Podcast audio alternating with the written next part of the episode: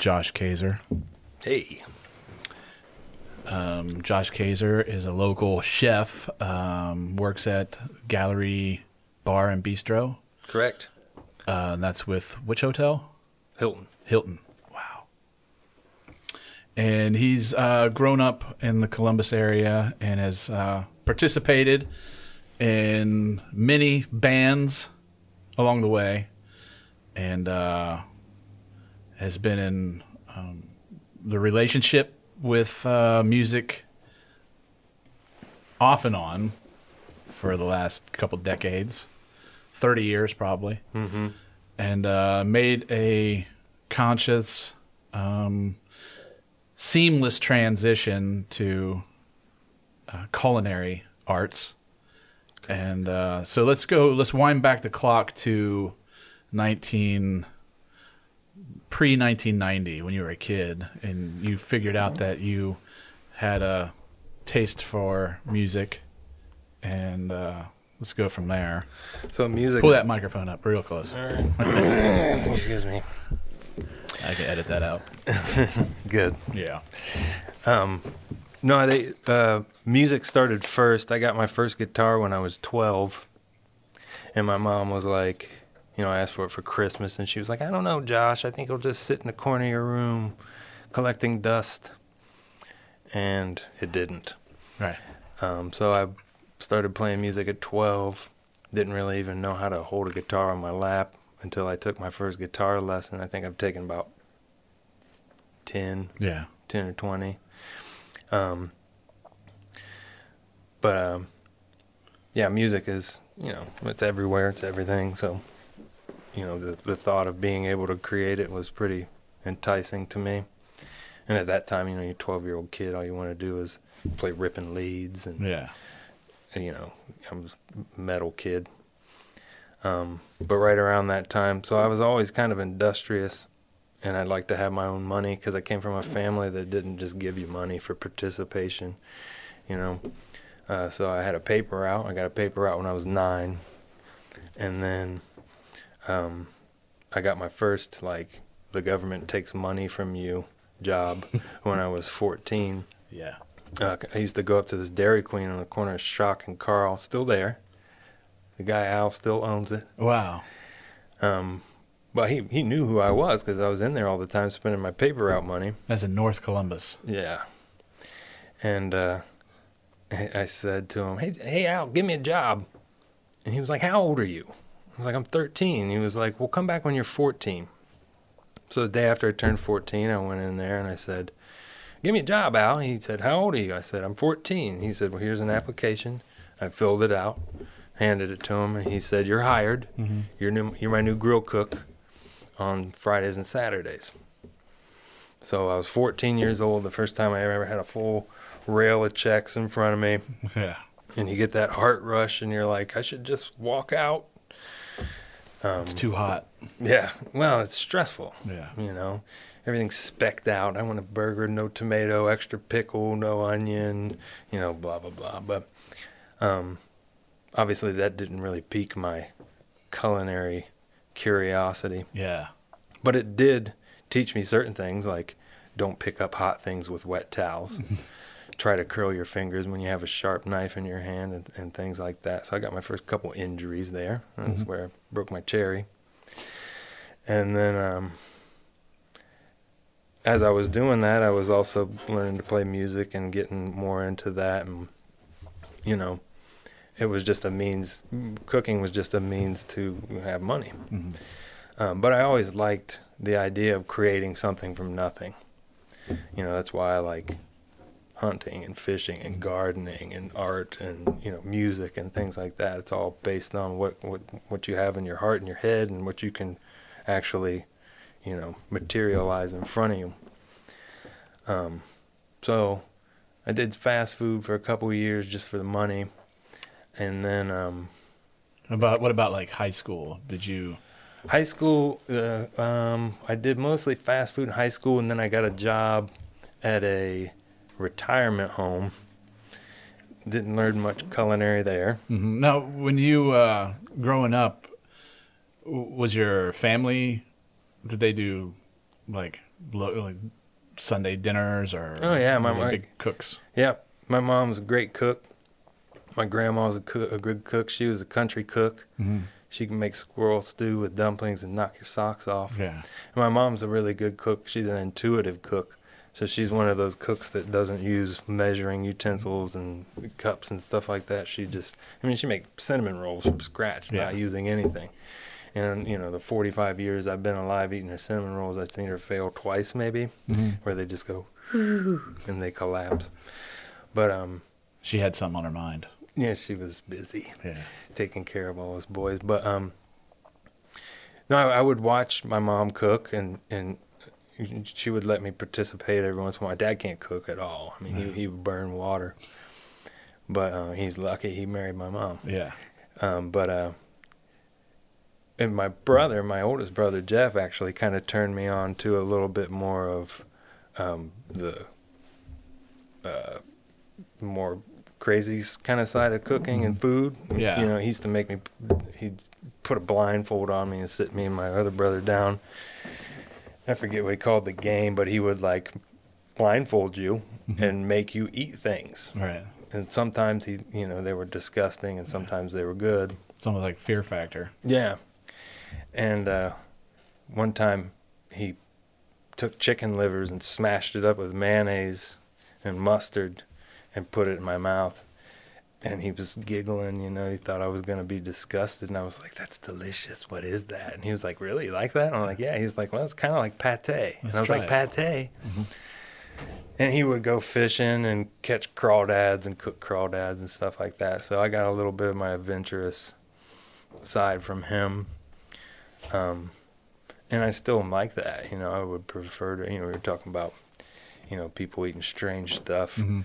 I mean, I'll eat just about anything. You Yeah. can- you know, it's on the preparation. Right. So I enjoy trying new things.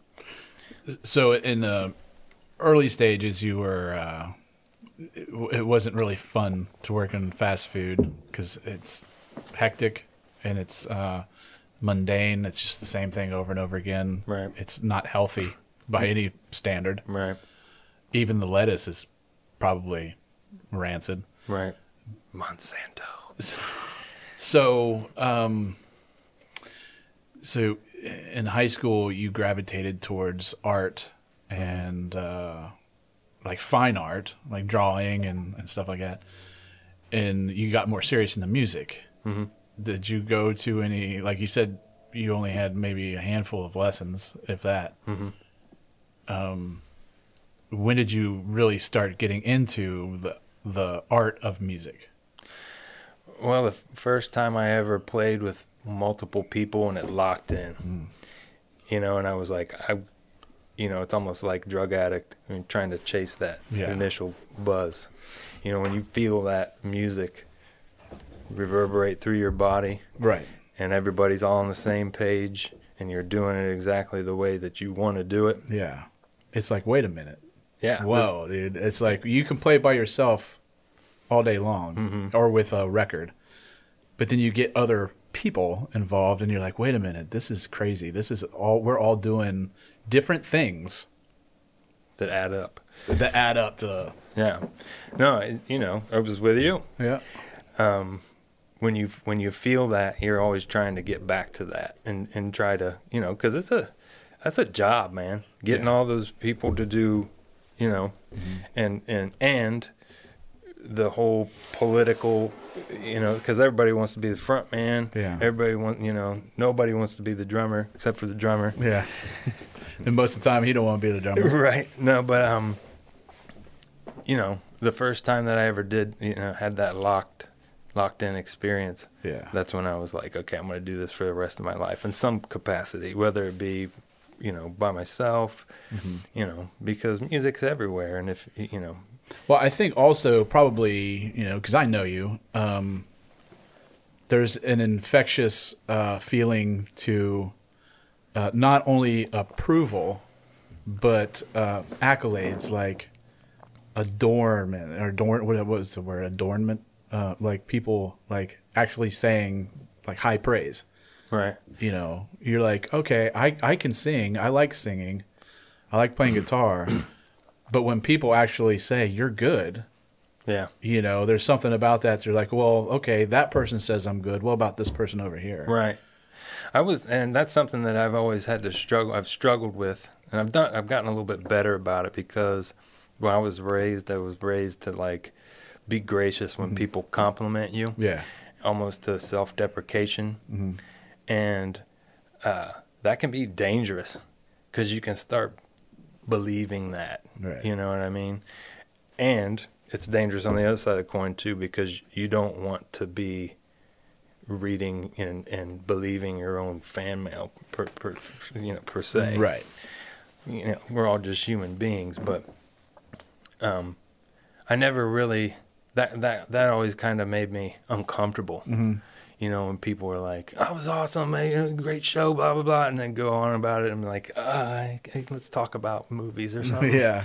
you know, I appreciate it, and you know, but I think that's more what I'm getting at is the appreciation to where it's kind of like an artist. It's like let's let's just accept the fact that it that you like it and move on. yeah, But the fact that you you're acknowledging it is good enough. yeah, Yeah. And, and you can appreciate it. But come to my show. Yeah, Yeah. Buy the buy the merch. Yeah. yeah, and you know, you can run into that on the road. Because Because if you if you're going to go and play some music at you know at a venue and nobody shows up after a couple shows, you're like, man, this isn't like working out. right, you know so you know that those uh the wind in your sails projects you along to where you know okay i think i can do this more than uh, a couple hours a day you know what i mean this could be something that i could pursue sure. so Well, it gets disheartening though, because you know we fast forward from you know when I was where we were in the timeline to well, you know eight years later when I was with the Jive Turkeys and we were going and doing what I used to call ramen noodle tours, where basically you get a guarantee in this town and then you get no guarantee, no guarantee, no guarantee. You get another little measly two hundred dollar guarantee in Memphis, and you got no guarantees until you get to Houston, you know, or whatever. So if you don't have some money in your band coffers, mhm. you're eating tuna fish out of a can in, in, a, in a in a stinky van, yeah and you're playing to five people that love you, but don't want to buy your merch because Right. they would rather buy two more beers. yeah So it's it can be yeah it can be really disheartening. I wonder, you know, looking back, because there was locally uh, a lot of fans of the Jive Turkeys. I wonder what, and I, I think about this a lot, to be honest with you. Like, what would have happened now? Mm-hmm. You know what I mean? In this day and age, with this technology and the internet and YouTube, you know, I think there would have been a completely a, a revisionist Sure. of history there. You know what's funny is I've never thought of that. I think about that stuff all the time. you know, and it's because I lived it and I watched it happen. But yeah, um, yeah, I think it would probably be a little more self-sustaining because nowadays you don't really need. I mean, it helps, but you don't need that major label push. right. There's so much media. It's self marketing. I mean, Yeah. When yeah. and and the difference is too is that you can't make a living. You can, but it's really hard and rare.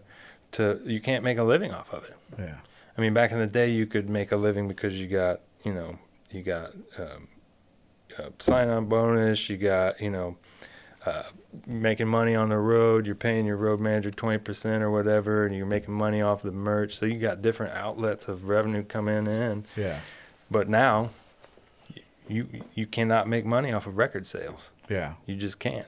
Right. So, you know, but you can make plenty of money off of sponsorship Yeah. and, and merch. Yeah. but you know, that's an interesting thought, though. I never thought of that. Well, I mean, you th- I think about it not only. Uh, just think of how many bands, because it, it came back when I was talking to Kent Grossweiler, because he was in a ton of bands that Yeah. we remember. hmm Uh, um, Poets of Heresy. Yeah, you know, I mean, with that's Kevin Kennedy. Yeah. I went to high school with him.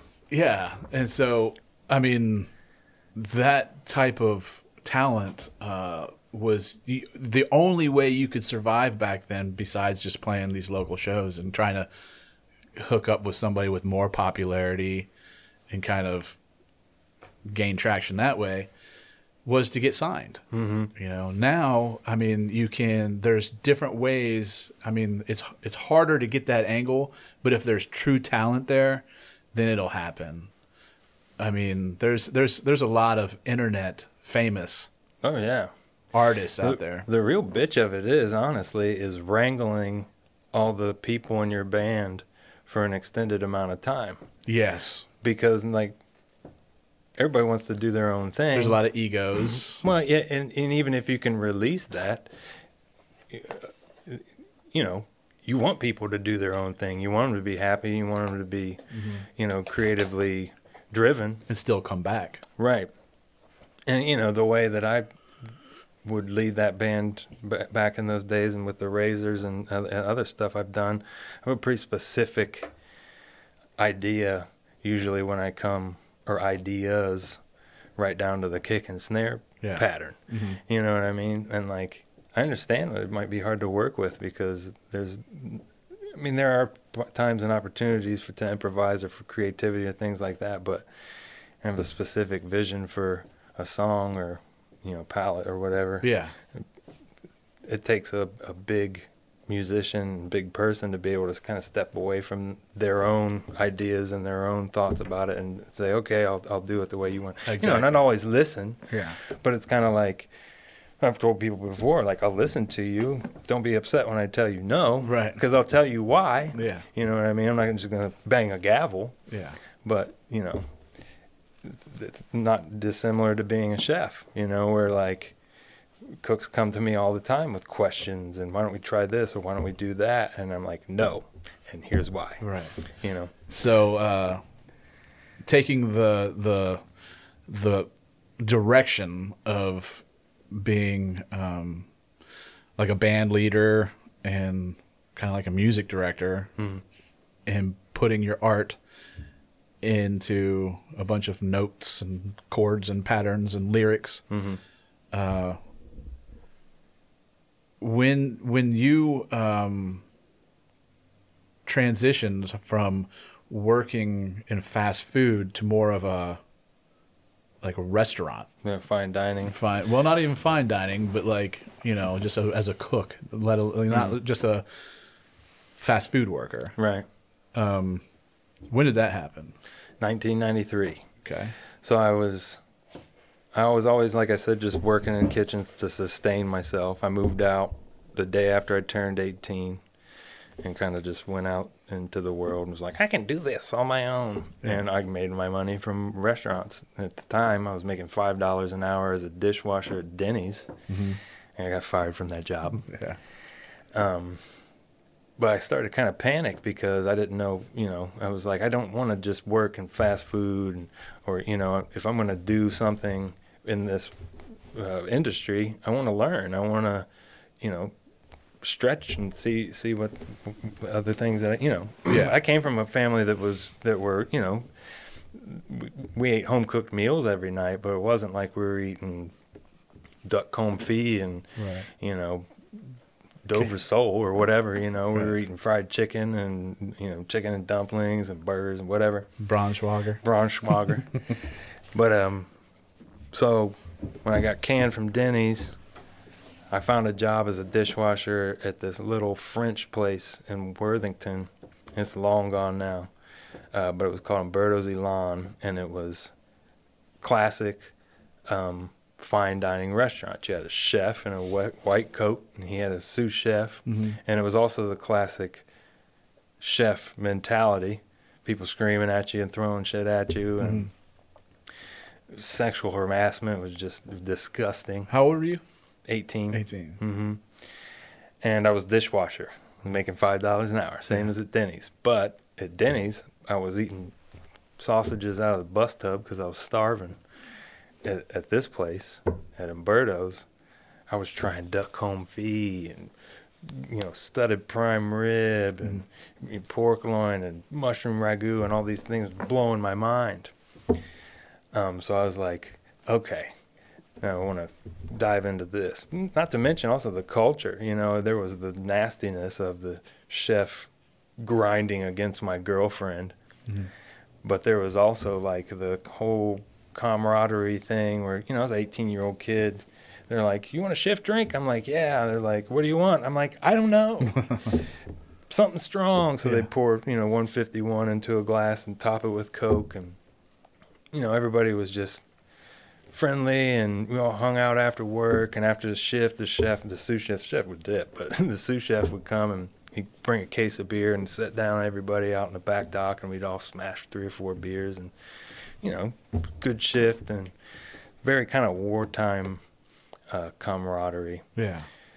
Um, and so I was at that place. That was I, like 93, 94. 93, yep. And I was uh, technically a dishwasher, but I was also doing what you call deep prep. So I was, you know, making stocks and um, doing some chopping and here and there, stuffing escargot parcels and, uh, you know, stuff like that. It was very tedious. I remember, you know, a lot of it was very, very tedious. Mhm. And that was nerve wracking, but it was also kind of like you can step back and look at it. And that's one of the things I really like about the industry I'm in is it's all a very, very instantly gratifying industry. You know, you can whip something up real quick. You can work on something over a week or a month or a year or whatever. Um, but at the end of it, you know, people get to partake of it and, and tell you how they feel about it. Yeah. So it's gratifying. Right. So, um, learning from watching, uh, because as far as I know, you never had any culinary schooling. Um, you you traveled from uh, an eighteen year old, nineteen year old kid watching this, and then you kind of went backwards and went into like the pub slash bar you know, with that, which kind of came with being a Kid. Well, like a rock and roll lifestyle where you know you didn't you were trying to manage two things at the same time, Right. and uh, so you went from that to what was it like Gottlieb's or, or was that I'm trying to think. After that, after Umberto's, I went and worked at a steakhouse for about almost two years. And that got me a little bit better, you know, temping steaks, but it was very Americana boring, baked potatoes and, you know, stuff like that. But it was kitchen experience. I got a little bit better with a knife. Um, I spent a lot of years being afraid of a knife. Yeah. I'd chop pieces of my fingers off all the time, you know, and just, you know, it's good to respect it, but you can't really get it done if you're afraid of it. Um, so after the steakhouse, James Tavern on Wilson Bridge Road, that's no longer there either. Then I went to Gottlieb's, yeah, on Fifth, and there was a restaurant group in town back in those days called 55 Restaurant Group, and they had a number of, of outlets. Uh, and I kind of bounced around with that group for a little while. Um, Gottlieb's was kind of like more of an upscale. I don't want to say fast casual. That wasn't even really a thing back then, but it was. It wasn't such fine dining, but you could get a stir fry, or you could get a muffaletta, or you could get, you know.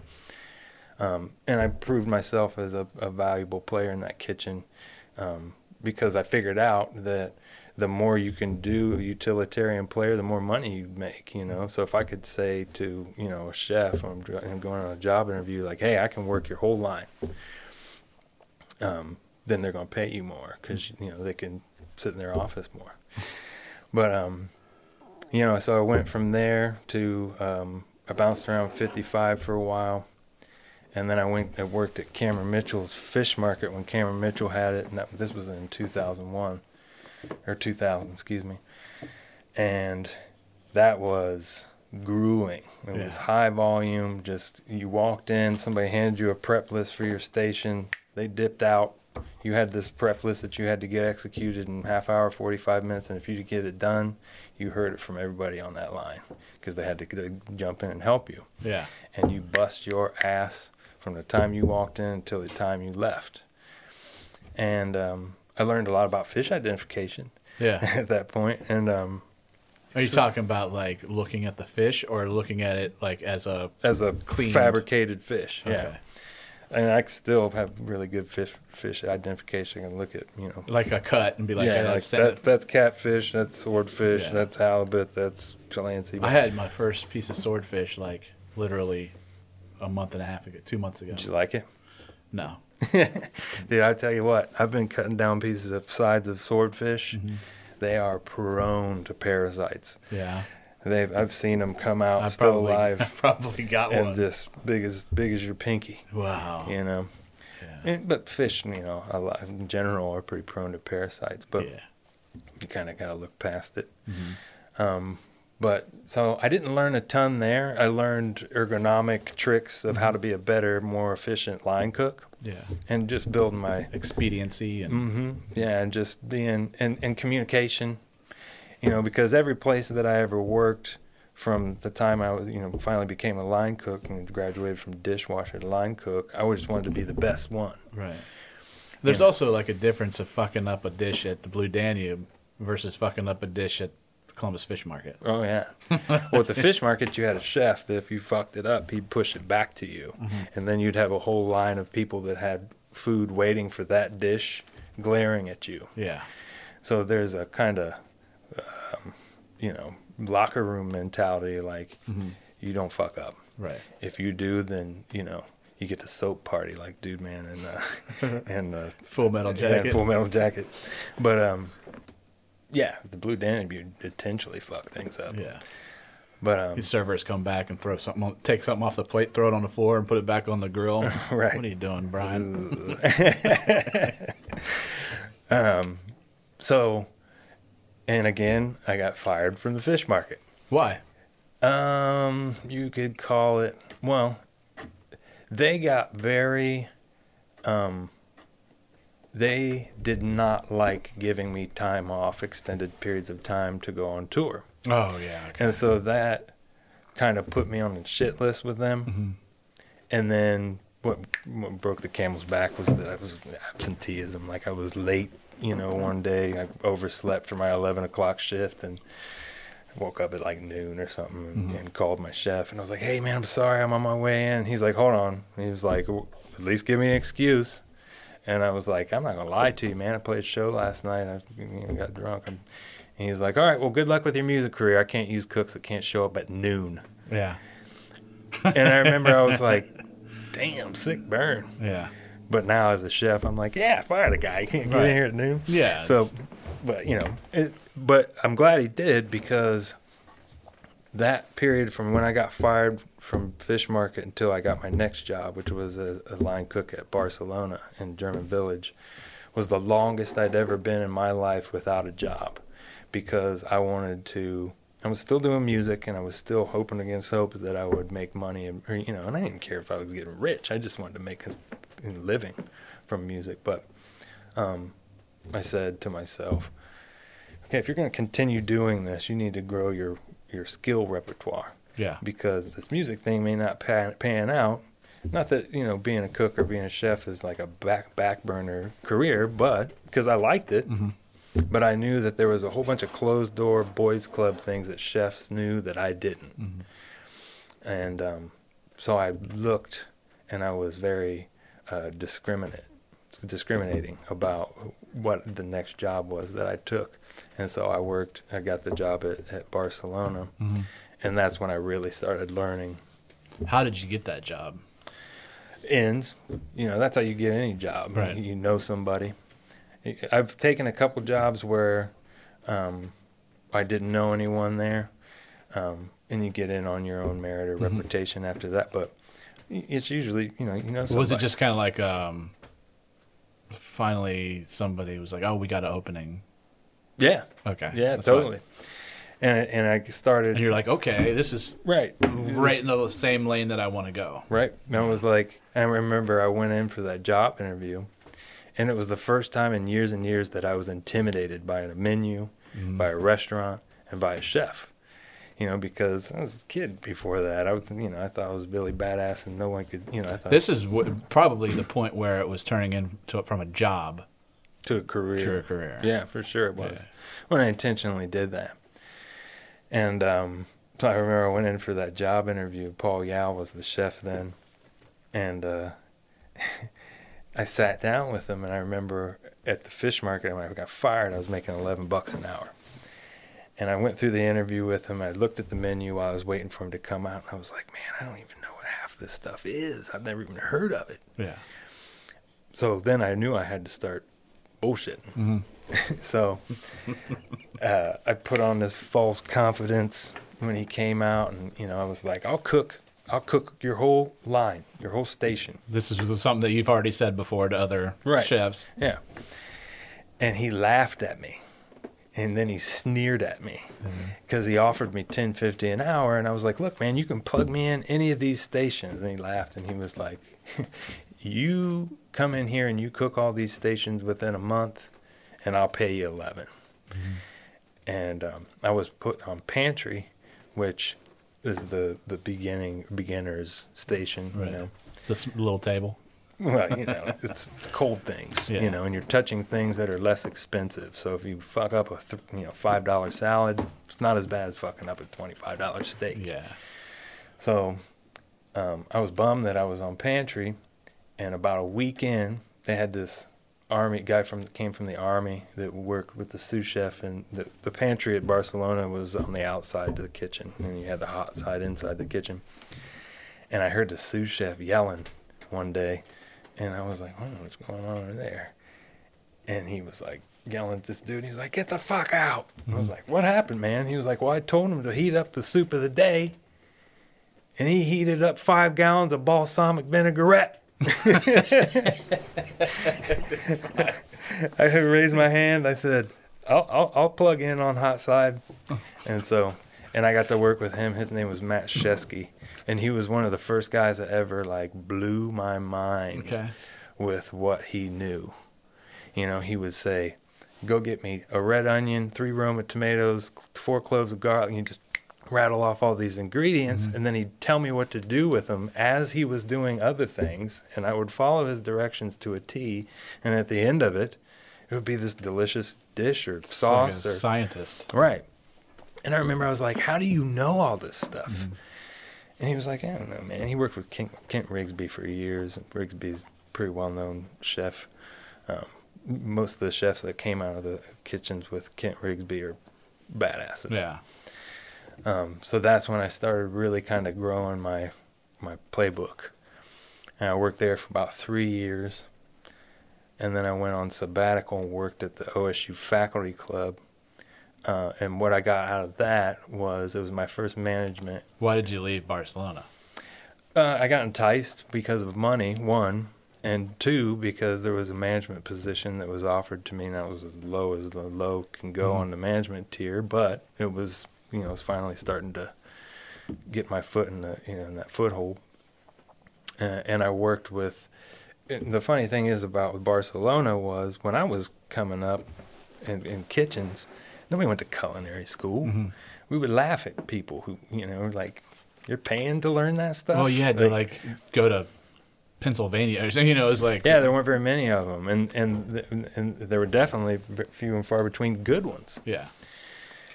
Um, so, you know, we I watched a couple guys go, you know, graduate from culinary school, working inside Barcelona, and I was like, man, these guys ain't any better than me, hmm you know.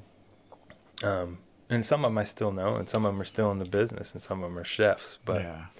Um, yeah, culinary school wasn't a, really a, a thing. Mhm. It wasn't, and I never really It's not thought really about a it. dig at these people. Not at all. And- but you know, I interview tons of cooks all the time, and they're you know, I'm like, you got culinary school experience, and they always look at the table or look down when I tell them, and they say no. I'm like, okay, it's not a deal breaker. Yeah. As a matter of fact, a lot of the times I would prefer that you didn't sometimes because you you, you, you don't get to spend the proper amount of time on techniques and things like that in school. You know, it's Yeah. like any other school Yeah.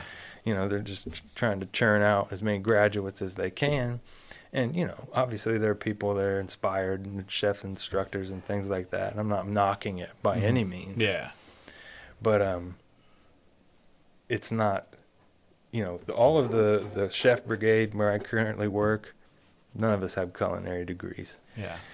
it's just it, it's not a prereq to be a good chef. It's a spot on the resume. It's a box to check. Yeah. So what else? I'm not. got? I'm not limiting to that either. And I and I definitely known a lot of people that you know. CIA is definitely a, a great culinary school, and I worked with a guy for a number of years that was a CIA grad, and I learned tons from working with that guy. And he, he What's CIA?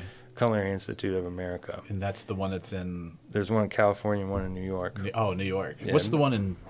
Is there one in Pittsburgh or There was. was? Oh, okay, it's not there anymore. no, they're, Ah, they're they're drying up, man. okay. And you know, a lot of them can't get accreditation um, because of X, Y, or Z. So Mhm. you end up you go to culinary school and then you get a, a applied science degree or something like Yeah. that, which isn't what the kids or people came to get. Yeah. Um, and you know, unfortunately, like I said, a lot of them are just kind of diploma mills. Um, and I've known a lot of cooks that you know that I've worked with very closely that went to local culinary schools, and some of them are very, very talented. yeah but And some of them were. Well, some of them are out of the business Yeah. because, unfortunately, I think at culinary school often they they tell you something that's not reality. They don't tell you that you have to work 12 to 15 hour days. They don't tell you that, you know, you're not going to get a chef job right when you get out of culinary school. Right. You're not. Yeah. You're really not. Unless you are head and shoulder like a, natural, Mhm. you know, which I've seen some, but It's pretty much the aren't. same for every uh, industry. It's Mhm. like you go to music school and it's you got to work. You can't just Yeah. walk out and be like, I'm going to start a record label. Yeah. No, you got to have capital and talent. Mm-hmm. Um. So yeah. So I went on. I went through the, the lower level management position at the OSU Faculty Club. The official title was roundsman, but it it would basically be like junior sous chef in a in a restaurant, like you know brick and mortar restaurant setting. And what that meant was that when the executive chef and the sous chef weren't in, in the building, then I was in charge, and I was in charge a lot. Um, because they weren't in the building. a yeah, and club club work is very different. Mhm. It's very, you know, you had the same amount of people pretty much every given day. You know their names. You know what they like. I mean, You know, Mr. Weber doesn't like avocados, so make sure you don't. You know, stuff like that, which was actually a good um, introduction for me for um, not only being a chef and leading cooks, but also um, in that more uh, specific arm of hospitality where so independent restaurants you know this is the menu. You know there are a lot of chefs that are like no substitutions. Um, and most of them are like okay well you know we appreciate your your your patronage and we'll we'll make it as close to you want it as possible the clubs it's like you will make it exactly like i want it because i'm paying the dues and i'm a member of this club and then in hotels, you kind of you, you mix the two. You know, what I tell my cooks because cooks are are traditionally surly bunch. Mhm. You know, when you when you you know, you know when when something rolls in that's modified, you need a check come, check coming in, and you know, oh, a cheeseburger, no cheese, you know, whatever, Cheeseburger, no cheese. or whatever. Can't make this up. yeah, but you know, you get pretty specific requests. Yeah. and Blue. I I want my steak blue. yeah, black and blue or whatever. Um, but uh, what what I say to my cooks about that is take this as a personal challenge to Mhm. show this guest and me and yourself how well you can improvise. Right? Yeah. Because often people just want somebody to pay singular attention to them. Mhm. That's why remember the life hack years ago. You want fresh fast food? Modify the item. You know, that way they got to make it fresh. Well, okay, Right. I get it, but you know, and you get groans from cooks when I tell them that sometimes, but I'm like, eh, it's their job, so we're here to cook. Um, but most of them eventually see the the value in that, you know, and they and it makes them better cooks. Mhm. And I've got some really really good cooks in my kitchen. Right. Um, so, and I used that time at the OSU Faculty Club because club chefs generally are from that more culinary school side because the the club members want that traditional experience where they want to have, you know, beef Wellington Mhm. and you know smoked salmon with cucumber and all you know blah blah blah.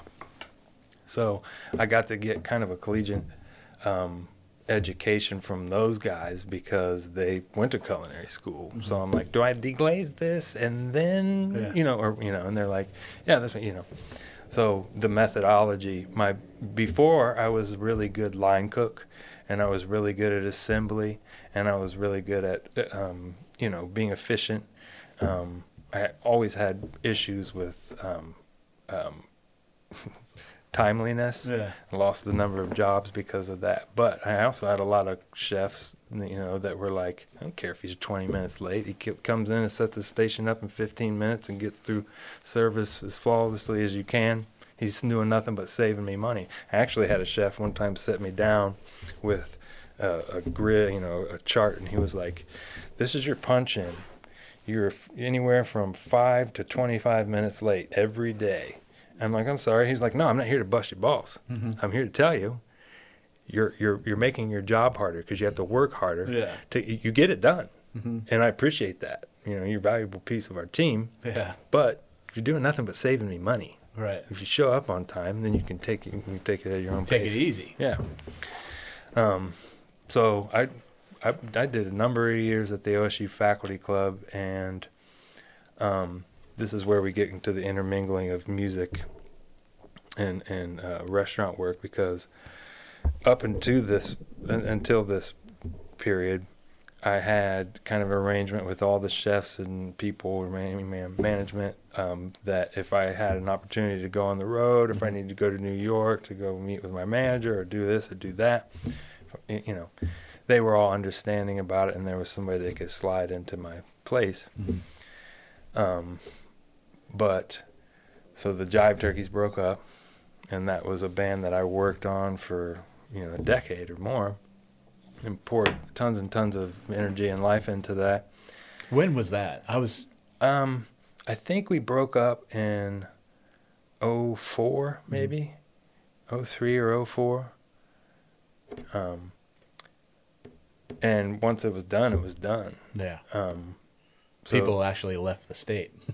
Well, yeah, I mean, everybody kind of s- scattered. Mm-hmm. Um, Matt Surgison, who played bass in that band, he and I were working on kind of a collaboration recording. Um, and he dipped. He left town and just and he never came back. I haven't seen him in over ten years. Mhm. Now we didn't talk for a number of years, not because you know not Bad blood. Yeah, but you know he was in Michigan, then he was in Texas, and he was in New York, and he was he was all over the place. Um, but we've recently, in the last couple of years, we talk quite often. Oh, okay. Um, Is he doing all right? yeah, he's good. Right. He's down in Hot Springs, Arkansas. But um, That's so strange. yeah. Um, but yeah, I mean, he went to Michigan initially. Justin eventually went to Boston. He went to culinary Yeah. school, and then he went. He wound up down in New Orleans, and I've always kept in good contact with him. Um, and Brad Calkins moved out to L.A. Um, What's he doing now? he is. I think he's daddy. I don't talk with him very often. Yeah. I see. I saw him uh, a couple few years ago. Yeah. But he's got a wife and a child, and Mhm. I think he plays in. I forget the name of the band, but it's kind of like an Afro pop band. Okay. I think he just generally plays sax, but I, I don't know. I don't know his story, but you know that guy's a super talented Mhm. musician. I learned tons from him. He's got a degree from Capital, Yeah. which Capital has a, a very you know a, a well-known music program. So, um, i- i- to say there weren't hard feelings would be a lie yeah. but it wasn't necessarily specific towards any person. It's just kind of a mourning of something that you loved and, and that it, it died. Um, and you know, the older you get, the better you get at mourning. Right. Um, but uh, so I spent a while um, recording, finishing that album that I'd started with Matt. Um, and it, it, right around that time um, was when I decided that I needed to step my game up again. Mm-hmm. and uh, try to become a chef. So I've done this my whole adult life, right? And I knew, and I'd had chefs tell me, you know, like you can do this, Mhm. like you you have the the skill set to to dive in and do this. And I'd be looking at them working twelve hour days, and just the stress and all of that, and I'm like, no, I'm not doing that right now. If I can, you know, again, not that it was a fallback or a back burner plan, because I love them both, Mm-hmm. but um, I knew that that would take up. Here's what it truthfully is: I knew that there was no way for me to be a chef and a professional musician. Right. So when and and it took me a number of years to find the, the chef position that I that I knew was a good fit because again I had a job and I wasn't you know I didn't need to go get this chef gig but when I finally found the right one when I pulled that trigger it was just what I thought it was going to be you know when I got that gig there was no more you know playing till three o'clock in the morning. There was no more spending, you know, six hours out, you know, working on a song or anything like that. It was me busting my ass in that kitchen Mm-hmm. for anywhere from 12 to 15 hours a day, taking punches, you know, getting, getting, um, getting it in. And, um, my relation, my relationship with music, um, took a back burner and that kind of broke my heart. Honestly, it was really uh, emotionally draining for me. Mm-hmm. People look at me weird when I've told people this before, but for about two years after I became a titled chef, I could not play music or sing or even some listen to music Mhm. without becoming overly emotional Right. because it was a it was a it was a loss to me Mm-hmm. you know so it took me a number of years to finally be able to kind of step back and, and realize like Revisit that chapter. well and, and realize that like music is always going to be in my life i'm always going to play music now whether i do that for money whether i do that for a label whether i do that in front of Family. family Mhm. five people you know my kids like the way i play ukulele Mm-hmm. but um it was really It was very strange you know because you don't realize the emotional roots that get embedded into your heart and soul from years of playing music. And then when you have to intentionally take that step away from it it's a very um a heartbreaking sacrifice. It's almost like seeing an ex-wife, or you know, it's like, sure. mm, yeah for sure. I mean because they're they're all connected in the same spot. Yeah, So, um, I mean, I couldn't even sing. I'd be driving down the road singing, literally with tears streaming down my face. Um, so I had to kind of study that and, and inspect that and figure out why I was like that and Mhm. then work on it. You know, I felt guilty for years and years that I wasn't writing all the time because when I was with the Jive Turkeys and, and with other bands, you know, there's a push for new, always new. Where's your new song? You're only as good as your last. And it's the same thing with any art. You know, you're only as good as your last painting. You're only as good as your last dish you put out of the window. You're, on- you know, you're only as good as the last riff you wrote. And that, that that's healthy, but can also be very t- intimidating. Mhm. I remember thinking um, when we were on the precipice of getting signed, the Jive Turkeys. I remember kind of having a little bit of, a, and I'm not a, a, a anxious person, you know. I remember having a little bit of anxiety about performance anxiety, you know, because, you know, our manager, we had signed with this big shot manager out of New York. And he was like, Well, I got to put with Columbia, you know, I could put you guys on Columbia, but I don't really want to do that. I want to get you a, a, a deal on your own merit of your own, you know, your own music. And I remember being right on the edge of that and being like, Shit, what if I have writer's block for like five years straight? yeah, You know, you've got to do something. You've got to produce something, and that can be can be tough.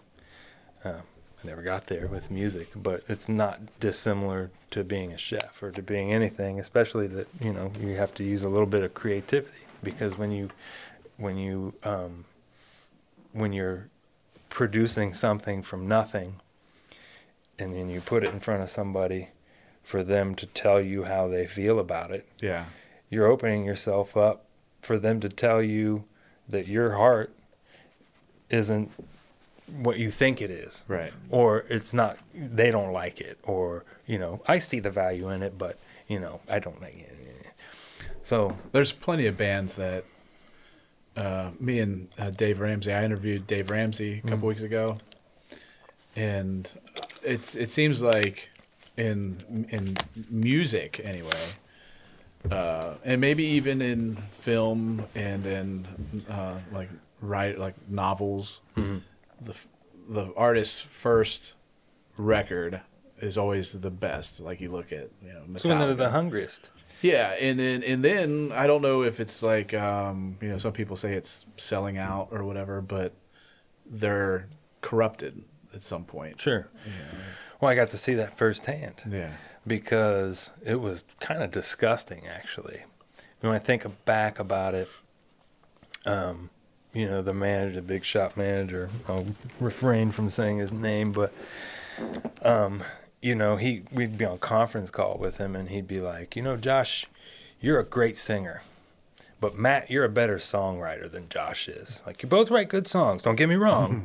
It's like you're fucking with our chemistry man Yeah. and you're putting um, barriers in between us now and i don't need that yeah, and then he'd be like, "Hey, how, how, how, you know, how tight are you to your drummer? How much do you like?" yeah. Well, You're like I've been playing crooks. Yeah, I've been playing music with him for ten years, so Yeah. kind of tied to him. He, comes with the he comes with the package deal, so that's what those guys do, man. And you know, I'm sure there are people and producers and you know A and R guys or whatever out there that are all about you know building the artist and development and all that kind of stuff. But Mhm. usually, you t- take the path of least, least resistance. If I can remove this part that I don't like, put it over here, and then take and plant somebody in that makes me feel better about what you're doing. And then that's when you're you're kind of like, what am I doing this for? Am I doing it for you, or am I doing it for me? Um, and eventually, we decided that we were doing it for us, and I think that that's probably why we didn't get signed. yeah. Well, that and we broke up. but that, that'll that'll do it. I mean, how much time went between the Jive Turkeys breaking up and you Becoming getting together with uh, the other Josh? Dreyer and the Yeah. Joshua Three, Yeah. as Sam Brown called us. Yeah. Um, not a ton of time. I was at recording at uh, Columbus Discount Recordings, mm-hmm. and I was actually Solo. Well, Matt and I Oh, initially, um, and then after he dipped, then then solo, and I was they were super cheap to record there, and I Mhm. was at the time I was playing a ton of poker. Um, that was before there were casinos in town, Yeah. and so I would play these little underground games, Mhm. and they're pretty soft. I went with you to one. Did you? Yeah. Where? Uh, it was in somebody's garage. Oh, that was Glover's garage. Yeah. That I didn't like that. I don't like doing that because y'all know each other. Right. You know the I prefer to play against people I don't know. Right. Yeah. Yeah, there's emotion attached to money usually. Yeah. But um I was making a decent little side gig on playing poker.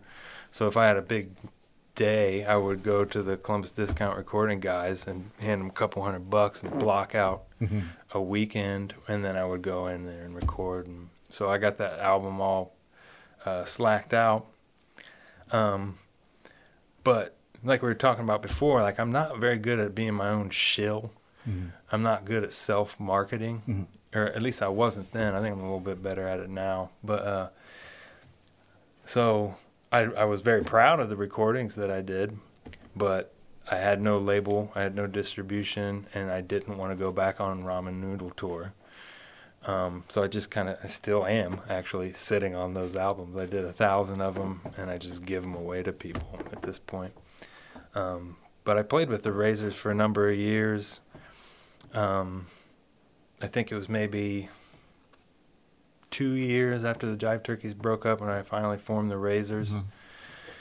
Um, and the Razors really never did any touring or anything like that. That was more kind of a local thing, and and I really didn't want to tour at that point, you know. Because you were working on your career. Right. Well, that was when I finally decided to, um, yeah, those last couple years that I was at the faculty club, I was really kind of honing in on management skills, you know, fine tuning my my culinary skills, and at that point, I had something to offer. You know, I also wanted to be that. I didn't never never want to be that chef. You you you, you know the dynamic. Like the the the art student gets pissed off when they can draw better than the teacher. Mm-hmm. So if you're a teacher, you've got to have the answers. And I I never wanted to be in the position where I was leading a team and I didn't have the vast majority of the answers. And so by the time I finally did pull the trigger on being a titled chef, I, I had I had those answers. Right. How how big was the leap from being like a chef to, or even like a manager to being like an executive chef? Was that a big leap, or was it just uh, just kind of the flow of things? You know, honestly, I I um I I really enjoyed it because the, there was only really one thing about being an executive chef that bothered me, and that was that there was nobody to pin it on if if it went south. You know what I mean? So if you had a bad night of service, or you had two thousand dollars in comps because they're blah blah blah this and that, it got pinned right to you, as well it should.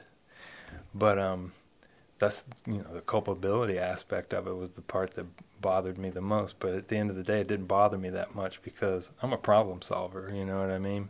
And I'd be pounding my hands on on the table in management meetings and be like, if you can't control the door, you will constantly run 45 minute checks. Yeah. You know, starts with the host stand. You know, and all of that. You know, very detail oriented. Um, inner workings of a restaurant, you know, everybody's got to be firing on all cylinders, Mhm. or it'll just it'll fall down the hill. Um, but no, I I fought for it. I vied for it. And I was told no a number of times. That's why I tell my cooks all the time, like you'll get there. You know, if this is truly what you want to do, if you want to be an executive chef one day, stay with me. Mm-hmm. I'll show you the things that you need to know before you can even start climbing up that ladder. But you know, and, and it's a it's a life. Um, ex- I extend that through life with my Yeah. cook. You know, I have cooks call me that I haven't worked with for years, asking me questions about X, Y, or Z. Not only about cooking, but about management or even life. You know, whatever. Because I I I hi- I feel like I'm I hire well. you know what I mean? It's more like a personality test than anything else. It's in a little bit intuition too, maybe. Sure. So when you talk about um, the experience in the front, like you know, with the hosts and the other staff, the waiters, waitresses, or whatever, Mm. like the the back end. When you let's kind of focus on the science because like that's where I don't know. I know more about the front end than I do Mhm. the back end. Right. So like, how do you know? I have friends who have really serious uh, like um, diet concerns. Even myself, I'm Sure. a di- I got diabetes. Right. So like the science on on the the plates that you're making, hmm like how, when did that start clicking for you? Um, Was it back when he was working at Barcelona or not really, because back then I was more. It was more assembly. okay? Um, it's- it- that's a piece of it always. You know what I mean? And a lot of times, like if you don't go to culinary school, and if you don't go to uh, food science, you know, if you're not a food scientist um, or food science Mhm. major in school, then that stuff you kind of have to ferret out and find on your own. Um, I knew for a long time that things did that when you did this that happened, but I didn't know why. So when I became a chef, that's when I kind of got more into the wh- how, how not just how but why. Right. Um, and a- actually, there's a gigantic push right now for like the, the the conglomeration of food science and culinary arts, because one doesn't necessarily have to live in the same space as the other. Yeah. Um, So, what do you think about um, some of these specialty joints, like your vegan places and you're, uh, I mean, like they there is a place for them Sure. because that lifestyle is gaining popularity, Mm-hmm. whether it's needed or not. I Mm-hmm. mean, the uh, gluten free Right. family and the Mm-hmm. vegan family. Um, where do you see that going? An aspect with the the market or whatever. I think it's just going to continue to snowball. You think? Yep. But I, and I'm okay with that though. Yeah. because it's creating more niche markets Mm-hmm. that people can have livings they can make their living inside that Right. um that kind of goes back to what i was saying about my cooks you know like traditionally Surly bunch. They don't like you know I don't, how am i supposed to do this pasta gluten free you know or whatever? And, and you're right that's where you know you can't make a silk purse out of a pig's ear. But but uh it, it teaches cooks to be and chefs to be to think on their feet. Mhm. and that can't be a bad thing. And that's why i tell my cooks is this is doing nothing but making you a better cook you know if you can figure out how to get from point a to point b in a non-traditional way and make it delicious and make this guest a fan of your work from now until the day you die Mhm. then you know it'd be worth it How much is a dish like a plate at the gallery? Oh, Is that what you call it? The gallery? Mhm. Okay. Uh, it's all over the place because I have so many outlets. You can get as many. You can get a a, seven dollar turkey sandwich in the coffee shop. Or Oh, you- okay. or you can get a forty two dollar steak up in the restaurant, Oh, right. and anything in between. So you're over that whole thing. yeah Okay. Wow. yeah When you when you're looking at a menu, okay, and you create the menu, right? Mhm. Where do you get the inspiration from? Because you're obviously not vegan, right. and I mean, do you cater to any? Do you have dishes that? Sure. Well, I think about it like that. Mhm. So when you're a chef, you have to think about, and, and the hotels in particular is a challenge because, you know, we, we were a top 10 restaurant for four years and, and running. Um, that's based on, you know, uh, judges and, you know, I'm not going to call them judges, but, you know, Yeah. people that come in Critics. Eat, eat, yeah, critics come in and eat in your restaurant. Uh, and this town is saturated with restaurants. Unfortunately, because of the COVID thing, that's pushing them out in in a not so. Do you think gentle way. Really? Is it actually so yeah, some of them. I mean, some of them aren't going to make reopen? it. Yeah, they won't make it because the restaurant business is such a thin profit margin. I mean, razor thin. Yeah.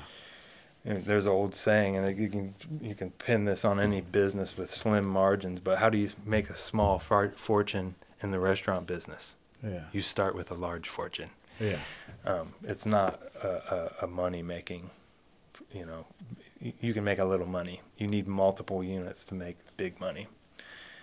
Um, so as a chef, my wife was busting my chops the other day about this because she because I'll say certain food items are polarizing. Like, you don't want to put that in there. It's a polar. You know what I mean? yeah. Like, Like what? Like example? like avocados. yeah. The people that love avocados love avocados. The people that don't will not order that item because it has avocados. Yeah, they'll in it. just look look to the side. and- or, or what else you got? Or they'll modify what you initially had in your mind for that specific dish. Yeah. Which, you know, I'm a chef. I'm sitting here conceptualizing, working, doing rollouts, doing recipe tests, and you know, talking to all kinds of people. And there's a ton of work that goes in between when you conceptualize a dish and when you actually have it. Especially in, in the format that I'm working in now, where I have to have manager rollouts, and then I have to have staff rollouts, and then I have to have, you know, and then you go live or whatever. So there's a ton of work that goes into it, and you put all this time and effort and energy into this composed dish where you got the acid just right, you got the texture just right, you got, you know, all of the things that you look for, and in a perfect composed dish where you can get a perfect bite in every bite, and then somebody modifies it and totally bastardizes it and Right. changes it. yeah, and you're like, "Ah." But it's it's it's an ego thing to get offended by that. I think honestly, you're here to feed the people, Okay. and the people aren't. They don't care what your vision do is. you have do you have people like it? I'm trying to think of it as in terms of the location of where you work. It's a hotel. Right. But do you have? I mean, is there a lot of people that come in from outside? Right. Not a ton. I mean, no, because it, It's mostly patrons of the hotel. Yeah, it's occupants and uh, transient. Mm-hmm. So you'll one day have a group of people that are all from they're in a cheerleading convention from and they're all from you know the region here, but Yeah. they're you know none of them from from- very little of them from Columbus. So you go from having a busy night where you're selling steaks and fish and you know all these high end you know items to selling literally nothing but chicken tenders and little personal pizzas. You know, Applesauce. and at the end of the day, you're making money. yeah. You know what I mean? So, uh, do you you got to kind of figure out like, what do I want to do with this? What what is, what is my measurement of success? You know, But you can for go, going back to that though, you can foresee that because you know, hey, there's gonna next week there's sure, gonna be yeah, yeah. And if you're getting caught unawares, somebody and yourself, you're getting let down, but or you're letting yourself down. But I mean, it's very different in a hotel. yeah. independent restaurant, a standalone restaurant, you know, you can, you know, you you can guarantee Thursday, Friday, and Saturday you're going to make hay. If you're a popular restaurant, you're going to be super busy. You may make a little hay- on Sunday because it's Sunday brunch or whatever. People trying to get it in before the end of the weekend, mm-hmm. and then you're going to shit the bed Monday, Tuesday, and Wednesday, and maybe Thursday you start to get back. You know, so that's just the way restaurants work.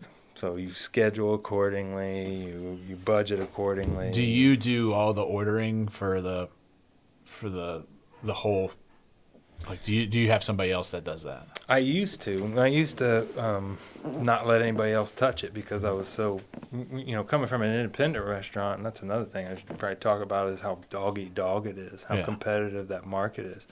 You know, in the restaurant that I worked in before I started at the Hilton, I was in a year and nine months.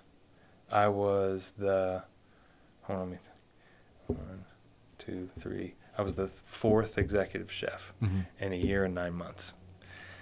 That's not a very long. Was that tenure. Bellagio? Yeah, it was a Okay. Bellagio, which I guess I could say the name. It's not dead there anymore. restaurant anyway. Yeah, I left and they went up in smoke. I don't know what happened there, but uh, a beautiful restaurant. Yeah. I don't Um, even know if it's I think it's vacant. No, I think there's office bu- uh, offices. Ah, in that's such there a or shame, something. 'cause Yeah, it's such a- Good place for a restaurant. Yeah, great place because you're right in between New Albany, Westerville. You got Powell. You Mm-hmm. And there's got, no other restaurants there. right. I That's- mean, we made bank, you know, but with that place There's in partic- Subway around the corner. right. But in, you know, Uncle Fang's Chinese restaurant. But um, uh, we would have gigantic days and nights.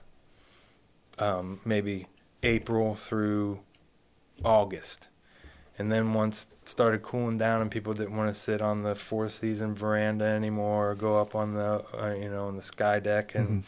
drink beers and look at the at the lake, then you went from having like anywhere from twelve to eighteen thousand dollar days to having five hundred dollar days, a thousand dollar days, Wow. where you have to you know. So good luck managing that. Your servers are out ice skating on the They're they're they've quit. Right, You know they're yeah. like I'll see you in April or whatever, but um, but the business is just you know the restaurant business is fickle. It's it's um, but it's yeah I wouldn't have it any other way. I love it. You know I love the heat of service. I love being able to you know create things off the dome. You Yeah. know, and not only you know it's it. And you have free reign, right? I Or mean, I you can- have to you have to get approval. I have some- I do have to get approval, but you know I'm I'm trusted. So you know I and I take I've gotten to the point in my career with not only in, in food but in music or whatever Mm-hmm. I can take a little bit of criticism without having it make me feel like I'm you breaking know, your heart. Right? Yeah, yeah. You get you Get down grow- off the cliff. You grow up. you know. It's and- only a two-story building, Josh. Right. Well, if I go head first, I'll die. No, um, no, we'll, we'll we'll do a manager rollout, and everybody will taste it, and it's you know, I'm I feel like I'm very good at composing dishes. Mhm.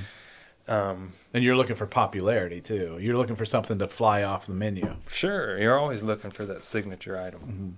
the problem is often is you get too many signature items, and then you don't get to have any new ones on your on your menu. You, Right. you look at your menu and you're like, oh, I can't take that off. So and so will complain. I can't take this off because you know, blah blah blah. So then you you, you start to rationalize which ones you pluck off. Um, but yeah, I mean, everybody. It's very rare that you get carte blanche, creative, you know, Yeah. control on anything. Yeah. And whenever there's somebody paying you for it, they're they're probably going to want to have their two cents. Would you ever like uh, entertain the idea of opening your own restaurant? Have you thought about it? I'm sure you have. oh yeah, I've been offered it. um, it's a lot of Like work. like man. somebody like an investor came up to you and said, "Hey, Uh, yeah, a couple. Um, uh, it wasn't that guy from New York, was it? No, no, no. I would not do business with him. Paul Prudhomme." no, he just died. Oh. He was one of my favorite chefs. Um, um, I don't know, man. I'm getting kind of old for that. Oh, really? Yeah, because it takes so much. You, it's when you see restaurants that fail. Mm-hmm. Um, one of the main reasons is one, whomever opened that restaurant didn't know what in the hell they were getting into. Yeah. So they watched Chopped or they watched the movie The Big Night and they wanted to have this grand experience of I'm, you know, Frank Sinatra's playing on the hi-fi and I'm, you know, slinging beautiful plates and you know, I got this hot shot chef and all I got to do is crunch numbers in the office. It's not like that. Mm-hmm. You know, especially in fine dining.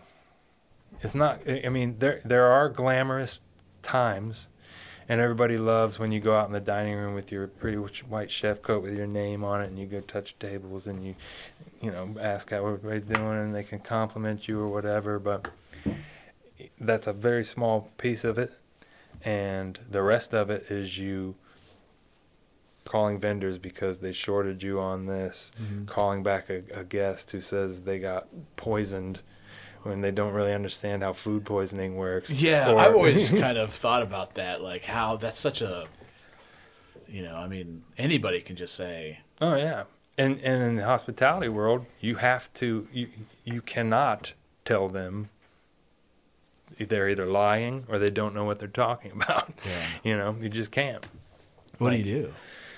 You buy their meal. You have insurance." You- You buy their meal and you you rank it up as a comp, and you hope that they come back. Yeah. You know, and I've had experiences where, um, you know, at Belago, we we did our own pizza doughs. We had a pizza station out front. Re- Great, great dough. You know, fire oven, live fire oven, and uh, my pastry chef made the doughs from scratch. So every day, you know, for the first five hours of the day, she's stretching pizza dough and firing off flatbreads for bread service and all this kind of stuff. Well, she's making from scratch a frill pick, you know, a, a toothpick with a little frill top, fell on her work surface. She didn't notice it. She was busting her ass. She rolled it up into a pizza Oh, dough.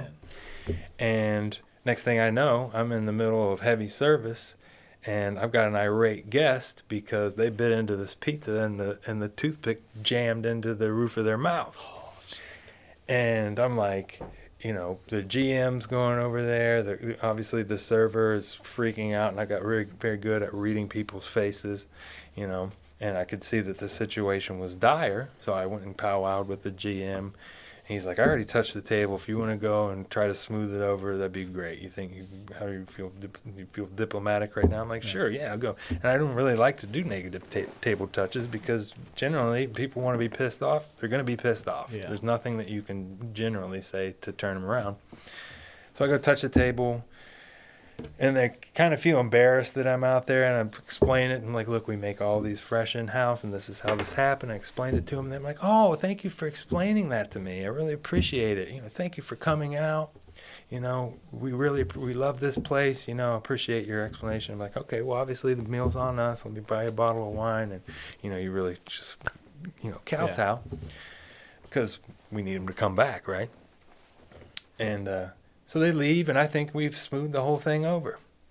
Next day, in the manager's meeting, I get a copy of the OpenTable re- review that they put online, and it was basically never going back to Belago. Had a toothpick in my flatbread. The chef and the GM very good at apologizing and explaining, "I'll never go back." Yeah. And so that's just human beings being shitty to each other. Mm-hmm. You know, if you don't want my apology, tell me to get away from you then. Right. Don't don't make me waste my time. If you're not ever going to come back, there's nothing I can do that's going to change that for you. But, you know, this is still a business run by human beings and human beings do make mistakes. Yeah. Unfortunately, it was your number. It was your it was your pizza. Yeah, that happens. Uh, let's just spend like five ten minutes on Columbus. Mhm. Um, From a restaurant? Yeah, like the restaurant industry in Columbus, how uh, how what is, is there enough choice in Columbus? I mean, I personally think that um, there's not enough vegan Vegan options? vegan options. There's not. I'm not vegan. There's not enough gluten free options. Are you gluten free? No. But I've been out with people who are both. I I'll eat vegan food. Uh-huh. I'll eat I mean I don't have was it celiac? Uh-huh. Um but uh you know, um oddly enough, we went to Chuy's. Chuy's? Chuy's, is that what it's called? That uh Tex-Mex place? Oh, yeah, yeah, yeah. I remember. And they have a ginormous um gluten-free menu. Mexican's easy to do gluten free because everything's corn. Yeah. So I, I'm not a fan of flour flour tortillas anyway. I mean, you Yeah. gotta find some flour bound sauces and stuff like that. But Oh, wait a minute. No, no, no, no. Hold on. Maybe I have that wrong. No, they don't have. Chuy's is the opposite. All oh. everything they have is flour Oh, really? tortillas. Las Margaritas has the big gluten free. Anyway, I mean uh, that's not the point. The point is, you know, we have uh, a trillion um, Applebee's Mhm. and uh, you know, um, I've never eaten at an Applebee's. I have. They have a- half price apps. I've never eaten at Applebee's. I've never eaten at a, a Max and Erma's. Never been to a Max and Erma's. Mm-mm. They just closed the one in Westerville. Yeah. You could open up a restaurant there. I've never seen Forrest Gump, which is the Applebee's of movies, isn't it? Forrest Gump. I don't know. It's Tom Hanks. Any Tom Hanks is an Applebee's movie. Um, I think, to your point, I think that 20, 25 years ago, this town was very bad about that yeah. because back in the early 90s and late 80s and around that time, this was a test market for those type of Yeah. establishments. And because it was like middle America, I think you it still if- is if it for can- a lot of things. Sure, and if it, if it can fly there, then it can fly just about anywhere. yeah. Um, but I'm proud to say that um, the culture and climate has completely changed in the last 20, 25 years. And what you're seeing more is chef driven, single, standalone restaurants that would be happy to cook you a vegan meal, that would be happy to give you a gluten free option. To Be- drive to drive their food truck to, drive your their- neighborhood. Absolutely. Mm-hmm. Because we realize that this is a business run by people for people, and you can't have a business without it. So if you make a friend, because, and I did this one guest at a time at Belago, uh, if you make a friend, then they're going to follow you and they're going to come back and they're going to tell their friends about it Mm-hmm. and then and then you've made a name for yourself and you're sustaining yourself if you if you put out you know in the you know early 90s late 80s it was easy for chefs to be like get out of my restaurant you know what i mean um but it's a kinder gentler kitchen nowadays Yeah. um and, and you know it extends to the dining room as well Right. um, there are a number of, of great restaurants that, you know, and and it's kind of changing the way people think too. Like I'll I'll conceptualize multiple dishes, and then then after I've conceptualized it, factored it out, demoed it, recipeed it, and and done every done all my due diligence for it, then I realize that it's gluten free. Mm-hmm. Just because you start to get you have some type of stigma attached to ingredients that are going to be polarizing. Yeah. You know, it's a health thing nowadays, too. You know, I don't want to get to the point where I'm like printing the caloric value of things on my menus, but you know, if you can go out to a table and speak with intelligence about it, Right. that helps helps your cause. You, you got to know so when they ask. Yeah. So No, but I think I think this town's definitely gotten a lot better about that. I mean, there, there are a number of great restaurants in town, and that I hope, really hope, make it through all of this. yeah. because most of the guys that I'm friends with, because you, you that's who you pal around with, Mm-hmm. they're not built for takeout. You know, you're you're not gonna do seared foie gras with you know fig gastrique and you know uh, brioche crackers Salmon. to go. Fish isn't very a very good option for a curbside. Mm, You can you can do it right, but you have to think about it. That's an that's an extension of your recipe at this point. Yeah. Yeah, I don't know about scallops. I prefer scallops raw anyway. Yeah. Um, yeah, it's such a strange. Uh, I'm not going to get into the politics of that, but you know, we'll hope some some things will just have to be reimagined. You know, there's there's going to be failure or, or uh, unintentional, you know, Sure. failure, but uh, hopefully they survive, and if they don't, then you know they'll have to reinvent themselves Yeah.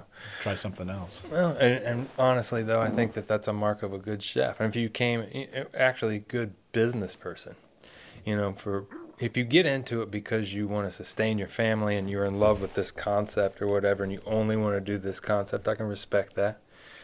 Um, but at the end of the day, you got to feed yourself, you got to feed your kids, and your integrity is not going to take care of them, or your vision that is now dead in the water because that's something that's not going to happen for a while now Yeah. you know, sitting in dining rooms and you know all that. Now, there, are, I'm watching people kind of improvise and and that's working. Um, but like I said, you know, restaurant business is already on razor thin margins, and if you need to make, you know, if you need to generate 150 thousand dollars a, a, a a month Mm-hmm. in order to hit your budget, and you're only going to generate a hundred Or less. or less, Yeah. something's got to change. Something's got to go Yeah. you know, and your biggest expense is labor. Your second biggest expense is your controllables and your, your, your food and beverage cost Right. So, what do you do? You know, no one wants to fire you. And, no, people. and you can't raise your prices because people just won't buy it. right? Yeah. So you got to figure out how to do it.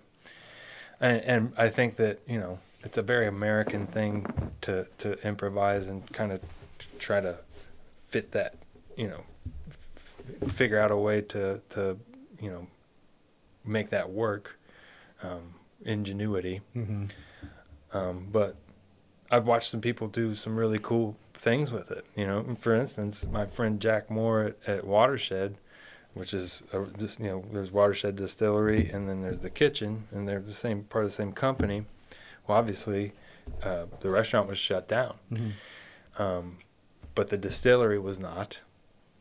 And those guys knew that there was a demand for hand, sa- Sanitizer. hand Yeah. sanitizer, so they got a, a, uh, a waiver from the FDA, I believe that's who we got from, and um, they started making hand sanitizers and they're giving it to first responders, which is obviously a beautiful thing. Yeah.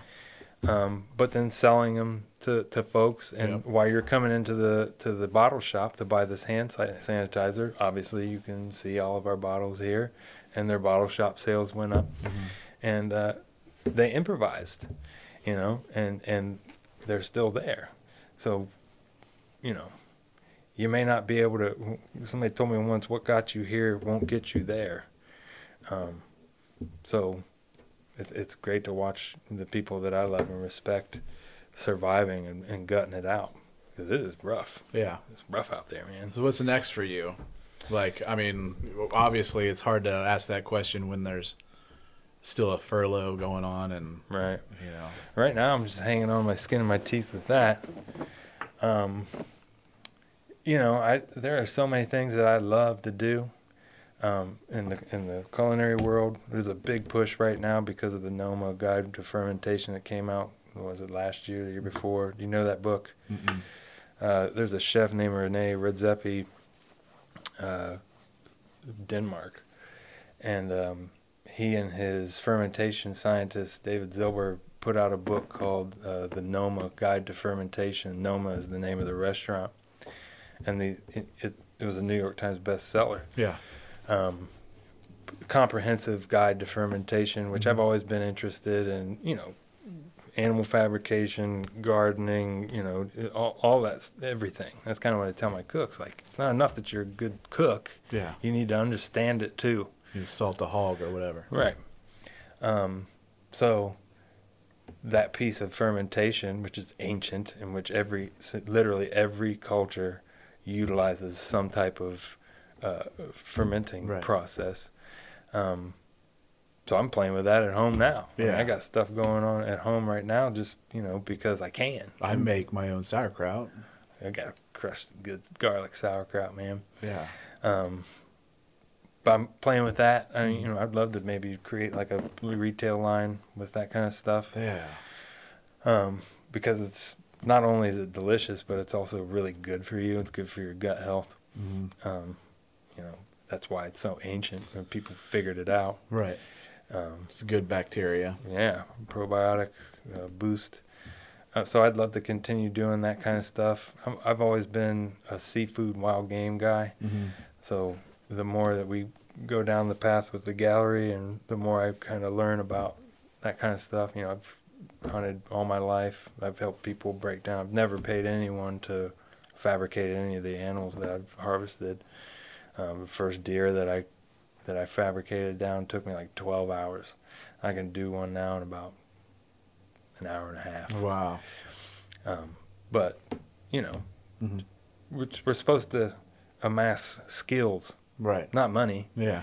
The money is just something that they give you to show that you learned the skill. it's an act of appreciation. yeah, but it's all you know. At the end of the day. Placing value on that skill. Well, say. but you know, we all know that. You know, have some esoteric conversation about how money is a a man-made concept, Mhm. just like time, Yeah. basically. But uh, yeah, if the shit hits the fan, you're gonna want the guy that can break down the deer, catch the fish, start the fire, Mhm. you know, and make it all delicious. And like, you know, Yeah. play a little song by the campfire or whatever at the end of the day too. But um, you know, amassing skills is a lot more um, fulfilling than you know. Do you ever watch uh, that show called Alone? I saw that. I haven't watched any of it yet. That's a great show. I don't watch TV, but I, I have my what do they call it? My uh, guilty pleasure Mm. is Survivor. I never watched it until about six years ago, and I watched in a matter of uh, six months. I watched the entire like first thirty some seasons. It's stupid, Yeah. but I, but I love that show. Did you ever watch uh, Celebrity Man versus Wild with Bear Grylls? No. I knew I know what it is, but I never watched it. When I found out what he was about, I it turned me yeah, off. I found out about that too, but it's still entertaining because I'm watching this dude with this. I can't remember who it was. It was a lady. Like Hoda Kotke or whatever. Hoda Kotke. It's like Katie Couric or something. No, it was like a mo- like a movie star, but they were out in the cut somewhere, and they killed a mouse. Uh-huh. Thinking they were going to eat this mouse, Yeah. and he was like, "Well, we've got to braise it somehow, but we don't have any water." So they braised this mouse in piss, Yeah. and then they ate this mouse. No, they didn't. I, I don't know if that was like They little did. KFC they slid in there Yeah, during it cuts, but man, I ain't eating no braised piss braised mouse. yeah, that'll kill you.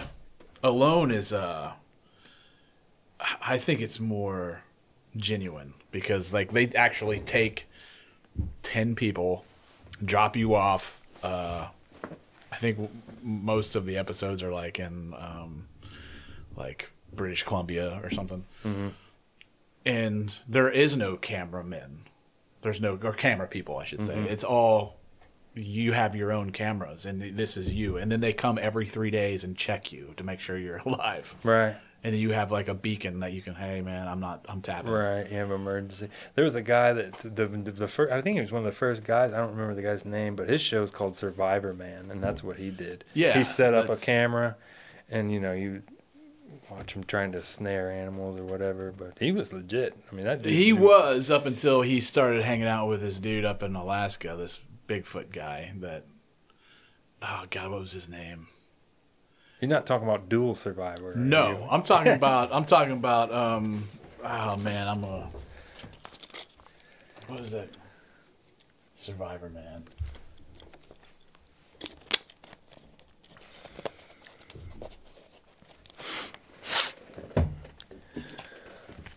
Les Stroud. Les Stroud. He has a Bigfoot story, and so he had a, a couple episodes about this Bigfoot story, and then he got hooked up with um, Todd ah, Todd Standish. I don't know who that is. This dude Todd Standish is uh, another Bigfoot, you know, Oh, enthusiast or whatever, and he's got a movie out that's you know Bigfoot, whatever. You know, there's a whole culture of Bigfoot. Sure. They're like flat earthers. Um, and he got he like went out and did a show with him, this Todd Standish guy, and there's actual footage of that Todd Standish took of Of this Bigfoot experience he had. no of actual creatures. Like he's got It's legit footage. legit footage of actual creatures, but it's so fake Okay. Yeah. that it loses all credibility. But there's still people like Les Stroud that backs it. Kind of like uh, Christians backing Trump. Know, well, yeah, get too political. yeah. I mean, not as not as serious as that. I mean, this is just uh, entertainment. But um, so that's where I kind of that I you ever heard of a show called Fact or Faked? yes, My son, my oldest son, got me on that, and they would debunk yeah, Bigfoot and stuff like yeah. that. Yeah, that was they a good show. That I- was really cool. They would do like experiments to see if you could physically do Right. whatever. Yeah. Those those guys were awesome. Yeah, That's there was cool some show. cool stuff. I, I really get in. I'm going to have this guy coming in. I don't even know his name, but he's got a company called Booze and Booze, and it's a local uh, guy that takes people on tours. And I guess I'm probably butchering his concept. I think I I saw that your your feeler you put out on Facebook. Yeah, and it's like Did I tell you to talk to Liz Lessner? no, maybe you did. I don't know. I'll reach out to her. I'm like I I will go like Do you last- know her? I know who she is. She owned the jury room. Yeah. she owns a couple different. She doesn't anymore. I think she's out of the business. Oh, you know what? I remember that when they closed the place over on like uh, Third or whatever, beside by she had a bunch of Betty's. Betty's. Uh, Yeah. but sh- the uh, supposedly the jury room was like highly uh, haunted, like totally haunted. Okay. Like I've talked to people that work there that had experiences, um, but she was on one of those shows like Ghost Stories or Yeah. whatever, and I was like, oh, because I, I know her, and she, um, like throwing glasses and slamming doors and knocking over, you know, stools. And, I'm such a skeptic, but I am fascinated by that, and I'm really eager to get this guy in. Booze and booze. He does he does like a, a tour where I think you can drink, you know, on a bus or whatever, and he just tells haunted Columbus. Just telling them to tell. Supposedly, the the jury room was so haunted because um, the the original state house that they built down here, they just made kind of like an adobe Yeah. throw up, you know, and they there was a. I'm just t- telling you what I heard. Yeah, yeah. But there was an Indian burial ground there at the confluence, I think, or something, and they were digging up all this earth to make clay bricks, and there's bones and Mm-hmm. teeth and all kinds of other crap in there, and they're just building it anyway. So yeah, we got I a mean, deadline, bud. Yeah, come, let's go, Archibald. yeah. But um, if there are ghosts, that would That's probably be a good much- reason to like stick around for a while and haunt the hell out of somebody. Yeah. Disrespectful. Well, I saw something on Facebook or whatever. It was a meme and it was funny. Well, it wasn't funny. It was sad because, you know, you talk about everything should be haunted because this whole country is an Indian burial ground. Right? Yeah, yeah. Um, yeah, so I'm excited to have that dude come in, and then you know, I'm just taking it one one guest at a time from that. Like I've been doing two shows, like this place, dude. I, I've been here, burning the midnight oil, midnight, one o'clock. There's not a soul in sight, and I'll hear stuff. It's insane stuff that I hear. How many people do you think died in this building? I don't know. I don't know. It used to be this building. It's called the Fort. Used to be a manufacturer of fire engines. So I mean, it's over hundred years old. It's Yeah, somebody kicked the bucket in here. Yeah. So I mean, you know, thanks for coming on. My Um, pleasure. Thanks for having me. Yeah. I hope I gave you proper copy. Yeah.